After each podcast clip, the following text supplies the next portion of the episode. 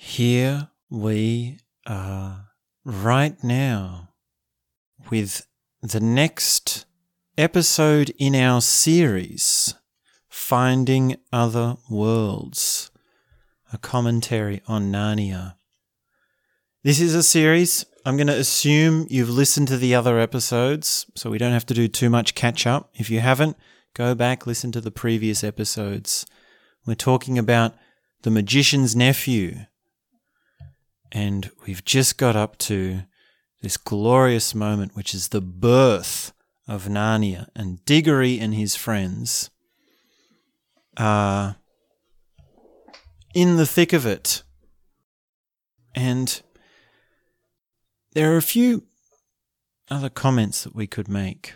There were a few other things that we could notice about this story, this discovery of this new world, Narnia. And there's a parallel which is between what was called the deplorable words, which were the words that ended everything in the witches' world, which killed everyone, and Aslan, the king of Narnia, the creator of Narnia, singing a song to bring things into existence. And that connection is very important to understand. That parallel is very important to understand. And it's a parallel that exists in this world.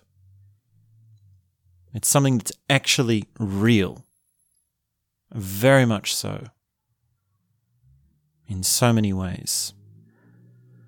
So, what we have is on the one hand, this evil character of the Wicked Witch, and this godly character, this good character of Aslan. And in both their cases, they're using their mouth, they're using words. And in Aslan's case, it's a, it's a song, but a song is not far from words. And they both have the opposite effect. And that shows the significance of words. That shows the significance of what can be done with just a few words. Now, in the case of the witch, well, she's said a few words and everything has been destroyed. Everyone has died. And in the case of Aslan, he said a few words and everything has come to life. And you must realize that we are in that situation in this world. There are people in this world who could say a few words and everything would be over. And this was a prevalent issue. This was an existential catastrophe or potential catastrophe that came to light in the time of C.S. Lewis. He lived in the time of the invention of the first atomic weapons. And he lived through wars. He was even in a war.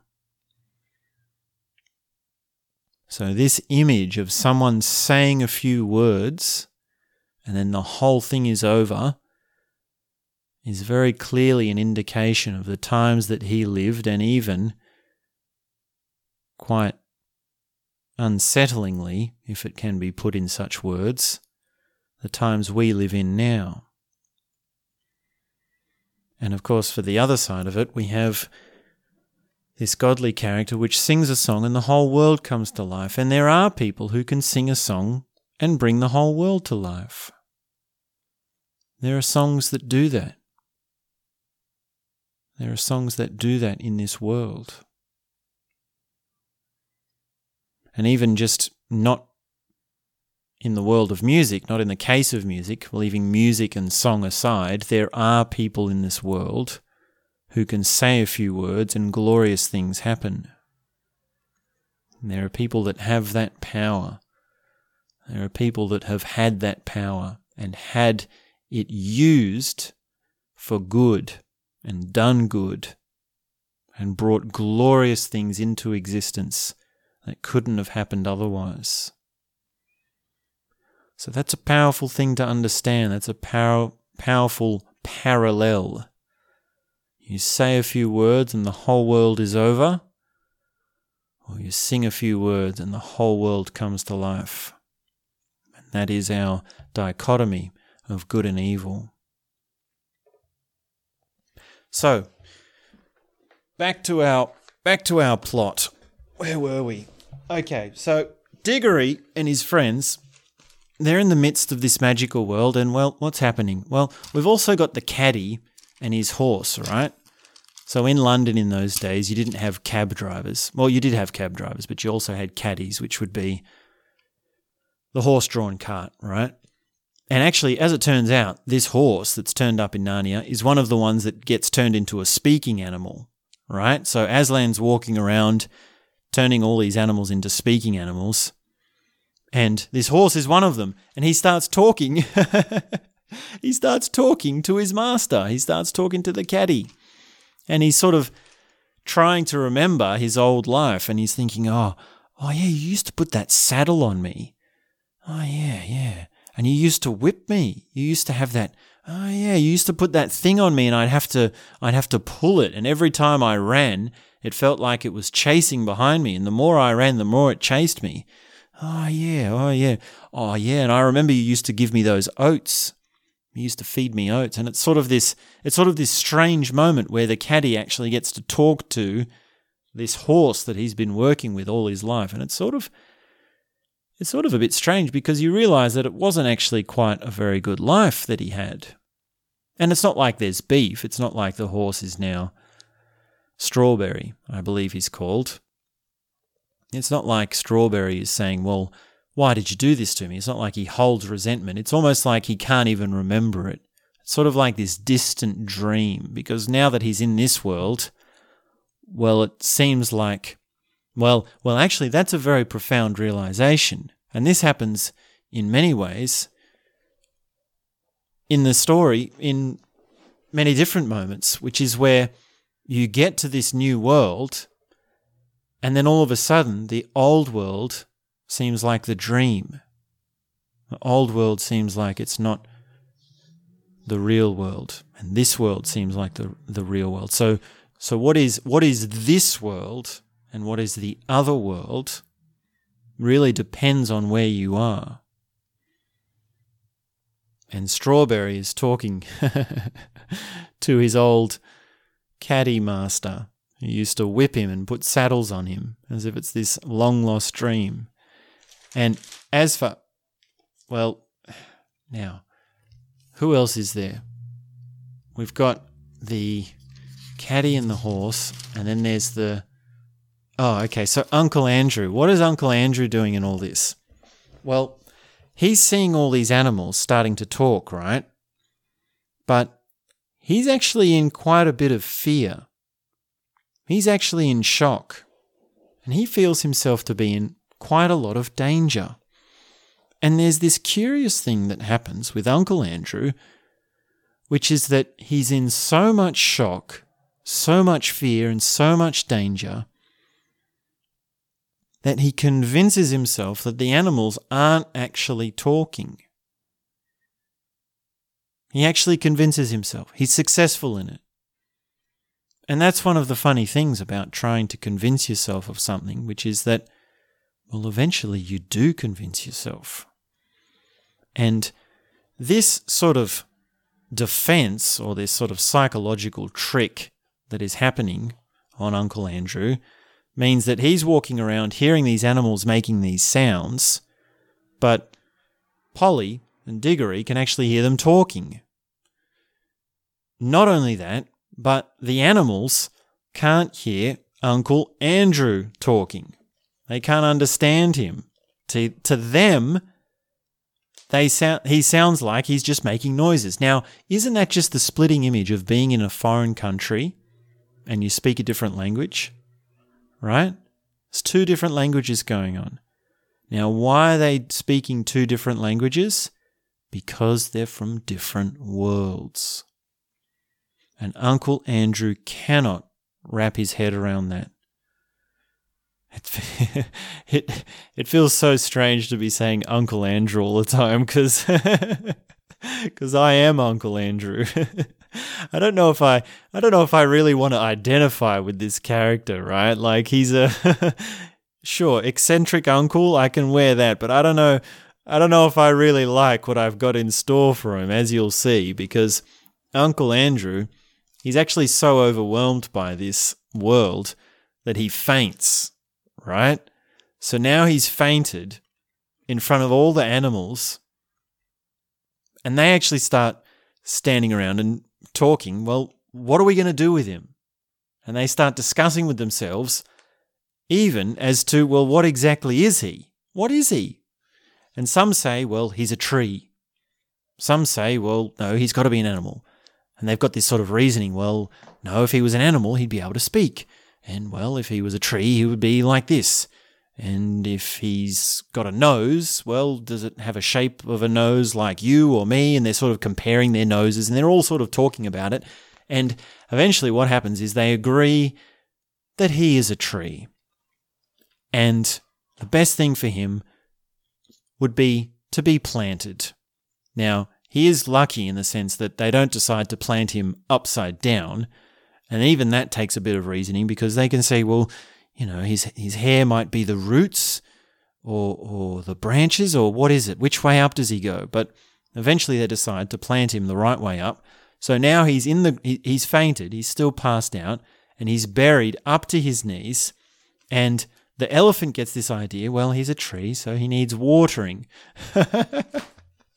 so now we have this elephant spurting water over Uncle Andrew while he's buried up to his knees in the ground with all these animals sitting around talking about what he is, trying to work it out. Isn't that just so absurd? Oh my goodness, poor Uncle Andrew. Now, as it comes to Diggory, what happens to him during all this? Well, it's not quite so fun. It's not quite such a laugh because Diggory gets called by Aslan. He gets called personally by Aslan to come and meet him. And Aslan has to ask him, Well, how do you explain this witch turning up in this perfect world? And Diggory feels terrible. It is his fault that this evil witch has turned up in this otherwise perfect world. He was the one who brought her. How is he to explain this to Aslan? Now, the cabbie also meets Aslan, and Aslan asks him, well, if he'd like to stay in Narnia. And the cabbie says, well, actually, you know, it's quite nice here, and I think I probably would if my wife was here.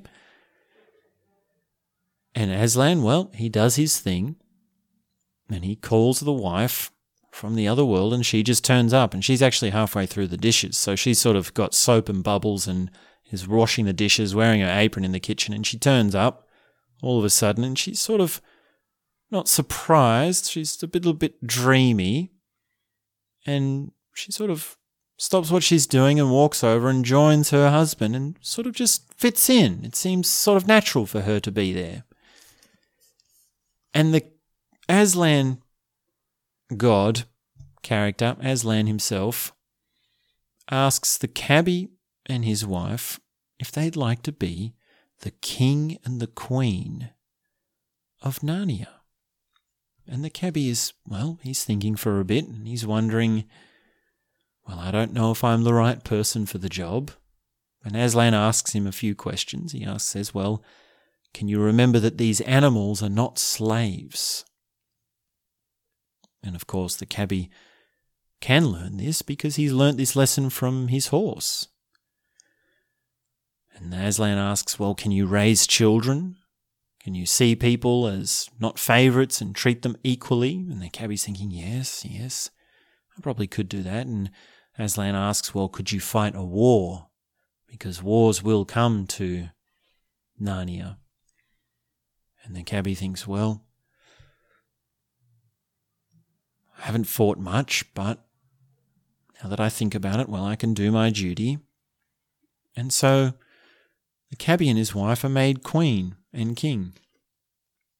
And that is yet another image of someone being very different in this world as they are in their previous world.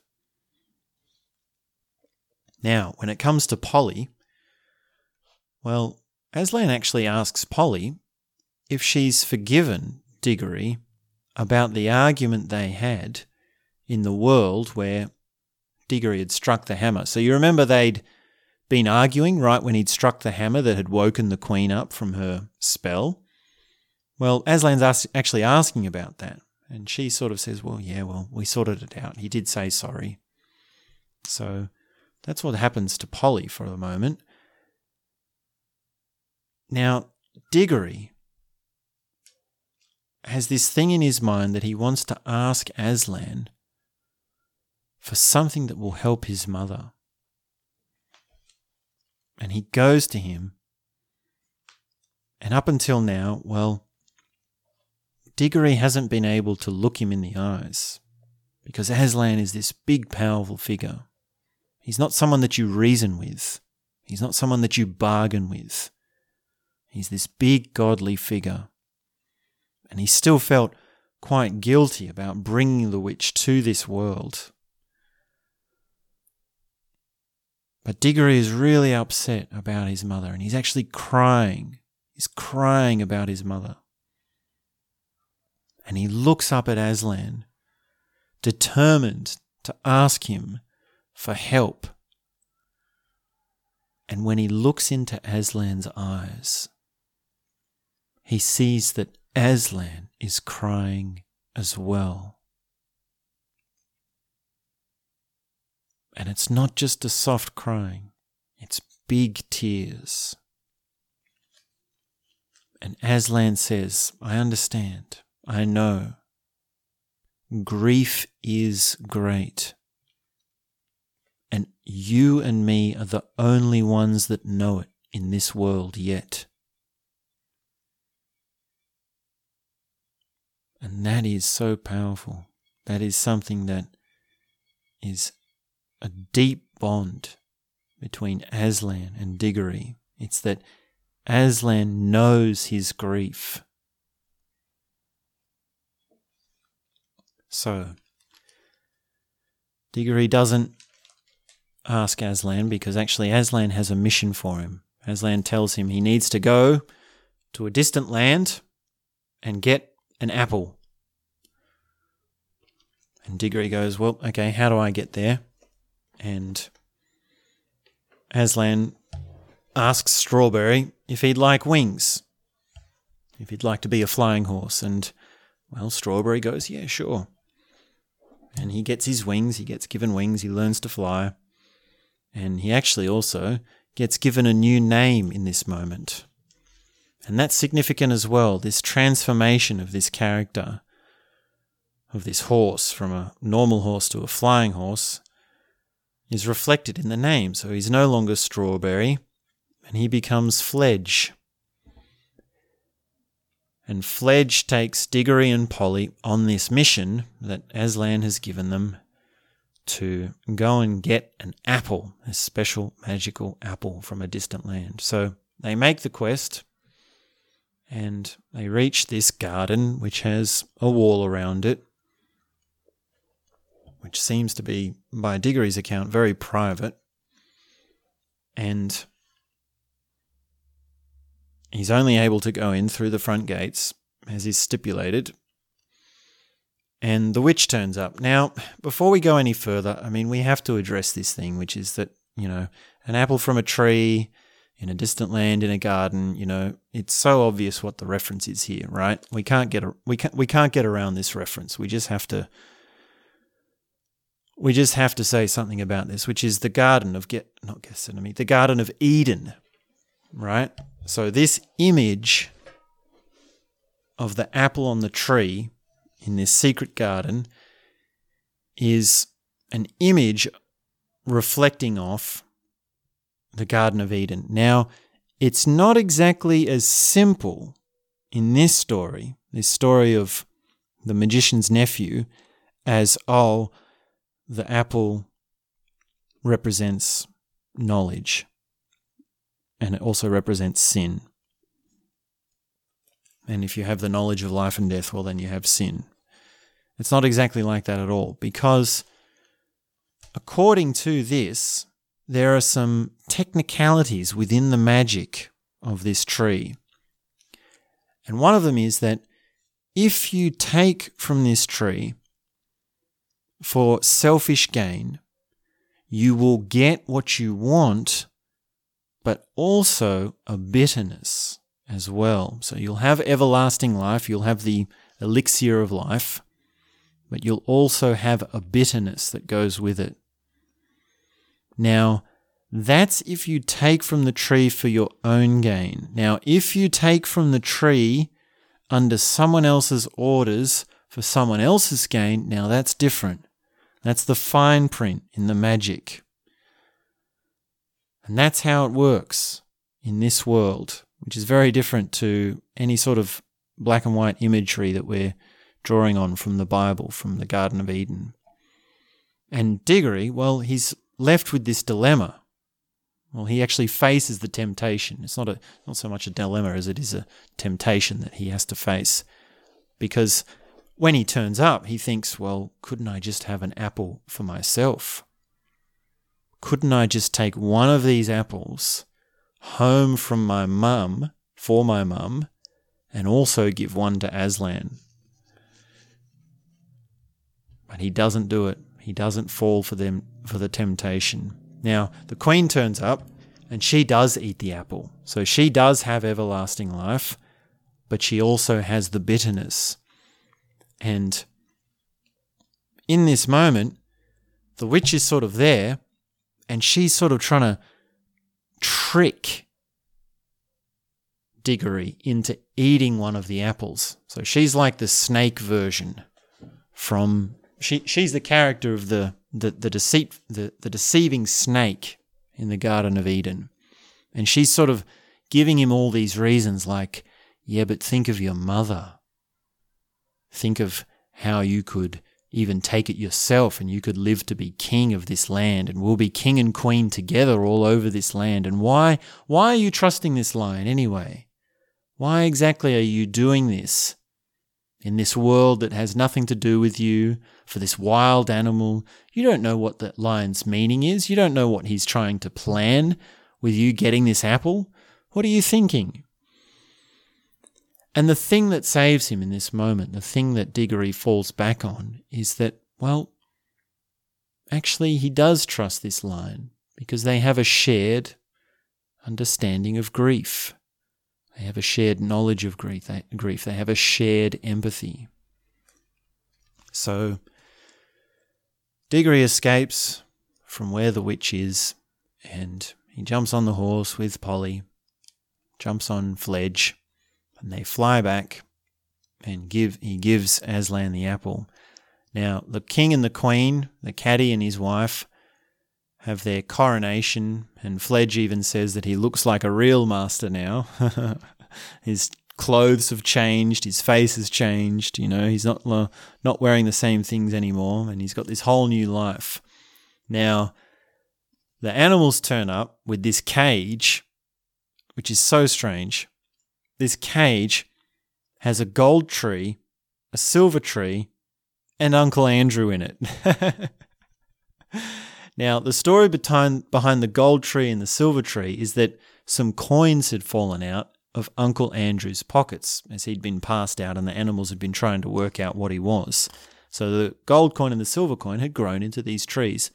And it gets even worse for Uncle Andrew because actually the animals, once he'd woken up and they'd put him in this cage, they tried to feed him, right?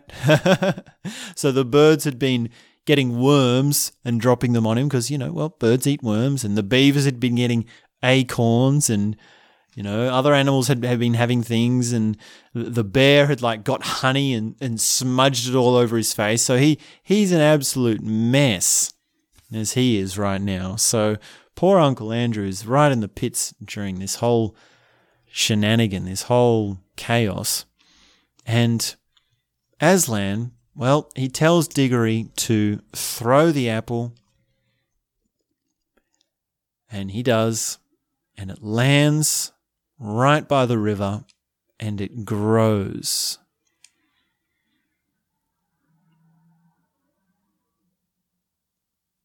And Aslan explains that the wrong time and the wrong way makes for the wrong fruit.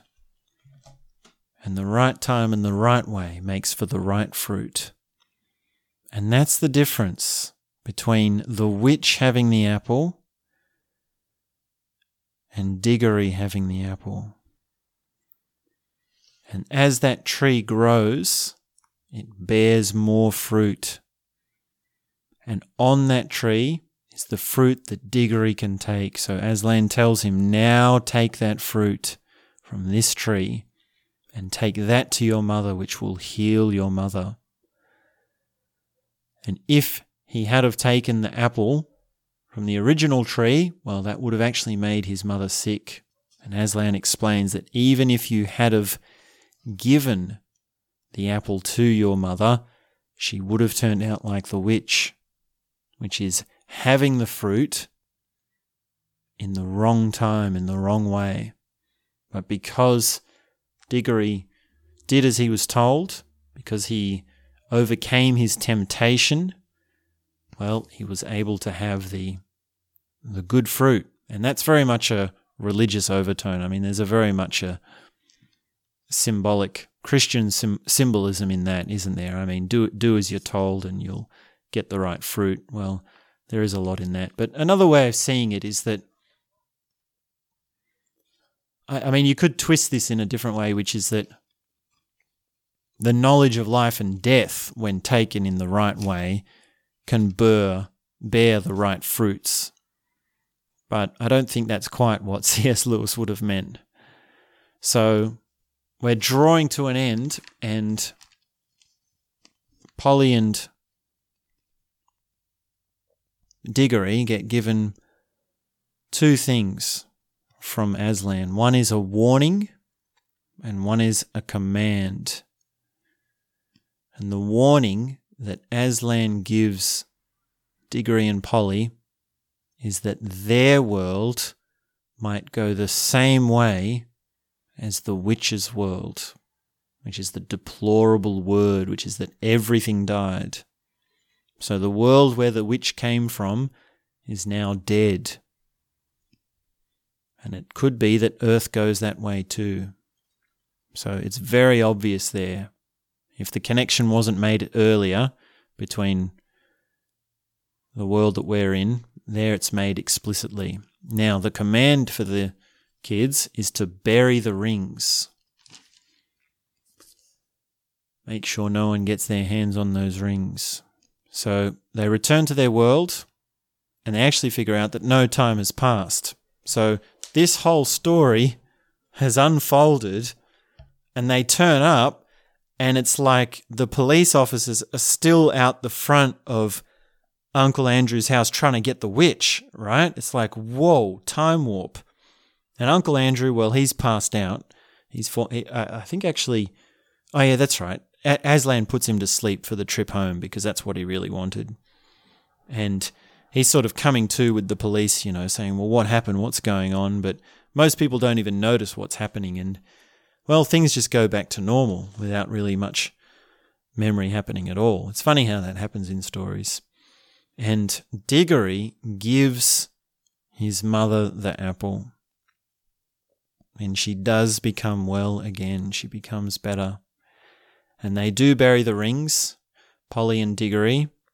And with the apple core, from the apple that was given to his mother, Diggory buries it in the backyard and from there grows a tree.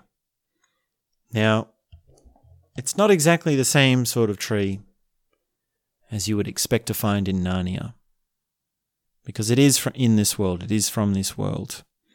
And it doesn't have fruit that is the elixir of life, but it does have especially good fruit. It's still fruit of this world, but it's really good fruit.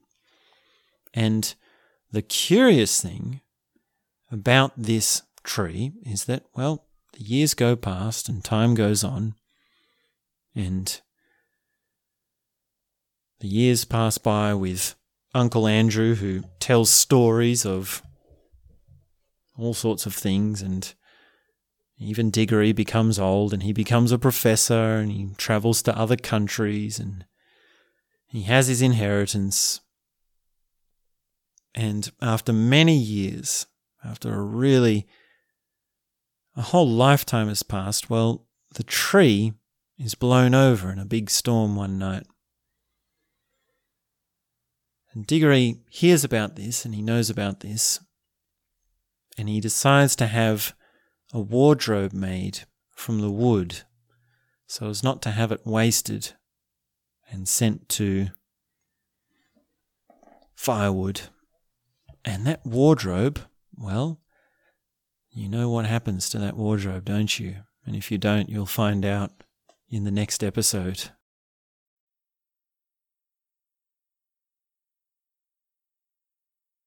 The creation story is really one that's embedded in every culture. And every world has at some point been created. It's quite hard to really distinguish from where I'm sitting the difference between having a God create it and having a thing create itself.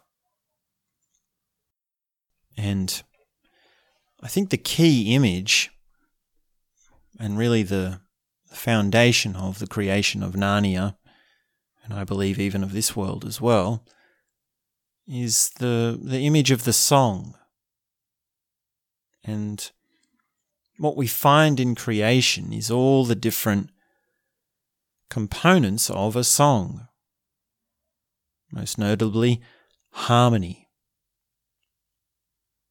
melody, rhythm, color, and dissonance. And the interesting thing about the song that Aslan was singing as he brought Narnia into existence was that to some people it sounded harmonious, and to others, such as the witch, and also to Uncle Andrew, it sounded dissonant, sounded discordant, it sounded harsh. And that really gets at well, what does it mean to be inside a world? What does it mean to have the experience of a world? And the answer to that is found most deeply in the experience of the origins, the source of the world. Where does the world come from? Now, this answer, or this question, where does the world come from? We can answer that by saying, well, okay, so we've got two dozen paradigms which all offer a different answer to that, right? And we could go through all those paradigms. We can say, well, there's the New Age answer, there's the scientific rationalist answer, there's the quantum physics answer, and then there's also the various Abrahamic religious traditions answer. And then there's also the fundamentalist or uh, Hindu, or what should we say, Eastern religion answers. And then there's also the philosophical answers, and so on and so forth. But really, there's a there's an essence that needs to be understood. There's something more personal. There's something more grounded and it's a magic that you can find for yourself. It's a magic that you can actually answer personally. It's actually not from a paradigm that you find this answer of where did the world come from. And the way you find it, the thing that I'm really trying to get at, is that you say, well, where did you come from? Where did you begin?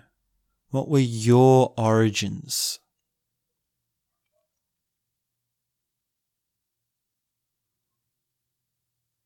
And that is a very different flavor. That is a very different world of, I want to say world of possibilities, but that might be stretching our words a bit too much. The, the answers that will come if you ask that,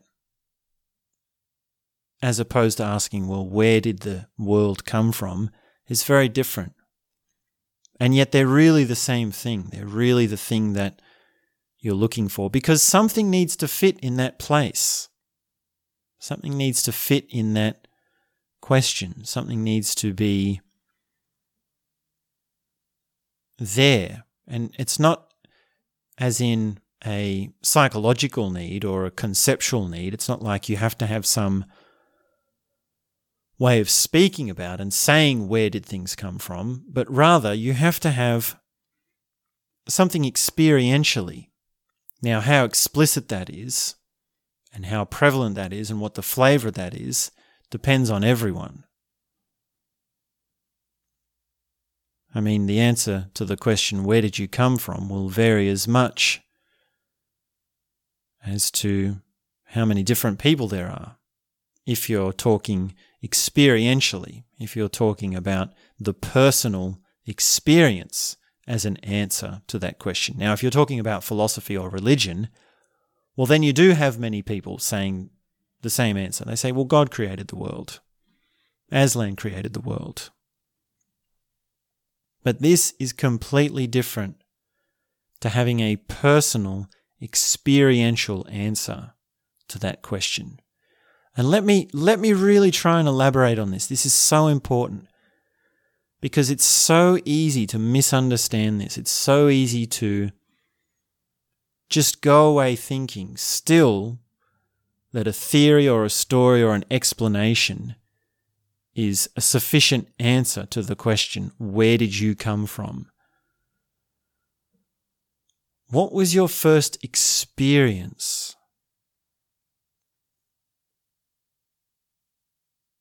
What was your first experience? And we can break this down into bite sized pieces. We can say, well, what was the first experience that made a strong impression on you? What was the first experience? Not as in the earliest memory, but the first thing that really hit you, something that really impressed upon your being in a few different ways. Something that had powerful imagery to it, something that you can see in your mind's eye. You can see the colors, you can see the shapes, you can see the scenario like a photo. Something that made an impression emotionally. Something that made an impression energetically, something that you can actually feel in your body. You can say, Well, I had powerful emotions with that. It was guilt or shame or pride or love or hate or anger or frustration or desperation or joy or ecstasy. And really go into it experientially. Now, what, what, do, what does it mean? Let, let's say you have guilt as your emotion that goes with this first impression upon you. And you say, well, now let's break into that. What does guilt feel like? Where in your body do you feel it? Is it in your ribs? Is it in your lungs? Is it in your pelvis? What sort of facial expression did you have? What sort of speaking did you do? What was your tone of voice surrounding the event? And this goes on, this inquiry, this breaking down, this question of what was your first experience goes deeper and deeper and deeper. And that's something to be understood in relation to this conceptual question, which is where did the world come from? Who created the world? Why, did, why does the universe exist? These questions, they collapse in on themselves. They become closely related. They become connected in all the ways that they can be. And really, well, really, why, why would you hold back? Why would you not want to? Why would you not want to get to the bottom of it and actually be able to have the answers to all of these? Why not? And that is to say that having the answer is not something that you say. Having the answer is not something that you think. The answers to these, many of these, are experiential. So keep that in mind when I say, why not have all the, ex- all the answers to these questions?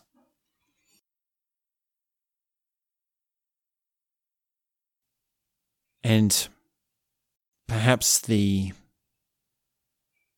most beautiful realization that you can have is that, well, what you are in your origins is music.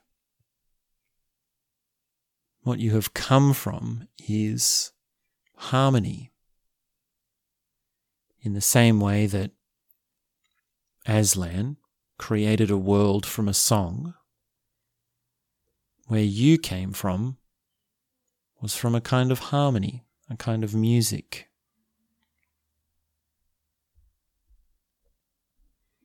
And it's not for me to tell you where you came from. It's not for me to guarantee that's the realization you'll arrive at. I can't I can't guarantee any realizations. And of course, even now we have to say, well, what exactly do you mean by a song? What does it mean to have your origins as a song? What does it mean that your very source is music? It's already a little bit abstract. And this gets back to, again, this difference between, well, saying something as an answer and having something experiential as an answer. Because I can say to you, well, where do songs come from? Where does music come from?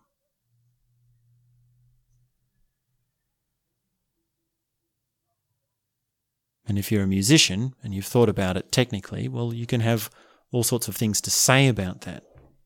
And even if you're not a musician, well, you can have things to say about it. But these are just words, these are just ideas, these are things of the mind, psychologies, concepts, philosophies, stories.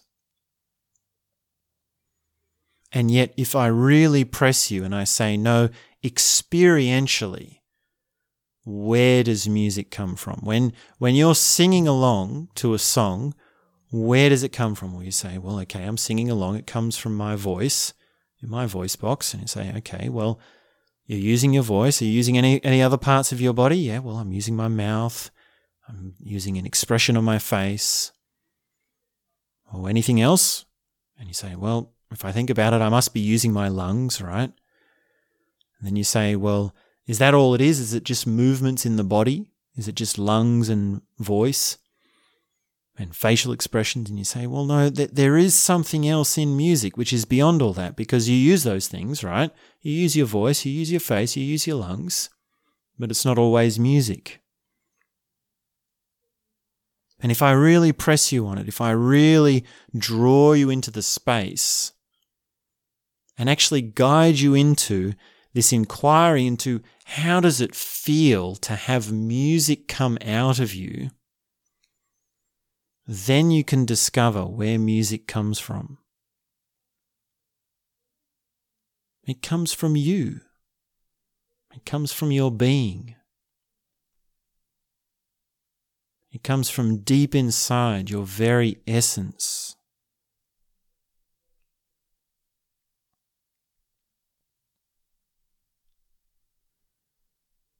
And in so many ways, that is also, well, where the world comes from.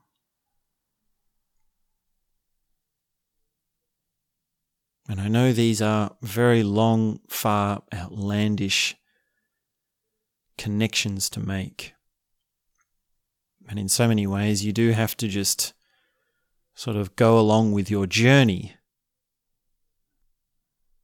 And like I said, it's a miracle to, dis- to discover these sorts of things in so many ways. Because there is no guarantee that you'll make the connections there is no method for these sorts of discoveries. But they are there, and maybe, just maybe, by hearing some old eccentric Andrew Lake talk about it, well, then you can start to tip in that direction. And of course, it's no secret that these things are the case because, well, we find them at the very core of one of the most popular stories of the 20th century, most one of the most highest selling children's books in its day. Narnia was the biggest thing in its day. It was a huge story. And of course, the culture and the times were very different then. So it's not quite possible to compare it to now. But nonetheless, to find these themes to find these insights, to have these realizations at the very center of the story. Like this is this is what the story is about. It's not a passing comment. It's not a it's not a subplot. No. Aslan sung the world into existence. That is the birth of existence. That is the central moment to this central story, to this wildly successful story. So, that alone is something to step up and take note of. So, those have been some thoughts on The Magician's Nephew. It's a pretty wild story. It's a pretty. it's a pretty crazy nephew. It's a pretty cra- crazy magician or Uncle Andrew, we should say. and Uncle Andrew, well, he actually doesn't turn out that bad. As he gets older, this is something that's right at the end of the story. This is right at the end of the novel. He sort of grows older and he becomes friends with Diggory again and he becomes nice again. So it's not like he's bitter and manipulative because he sort of gives his magic ways away. And there's this funny comment where he's telling a story about the witch and he sort of says, uh, oh man, she had such a terrible temper, but she was a damn fine woman, that sort of thing. so, like, the Uncle Andrew has a bit of a crush on the witch. So, that's a, that's a pretty funny end to the book. And, well, that's probably a good place for us to end now. So, thanks very much for tuning in. We'll be very soon back back very soon. Probably probably by the time you're listening to this, the next episode is already out anyway. So you can just go and listen to the next episode. But we're starting a new book, book two, in the next episode. So look out for that. That'll be The Lion, the Witch, and the Wardrobe. And boy, is that juicy. Oh my goodness. There is going to be so much juice in that. This is some heavy juice coming up. So look out for that. Thanks for tuning in. And that's all I have to say for now.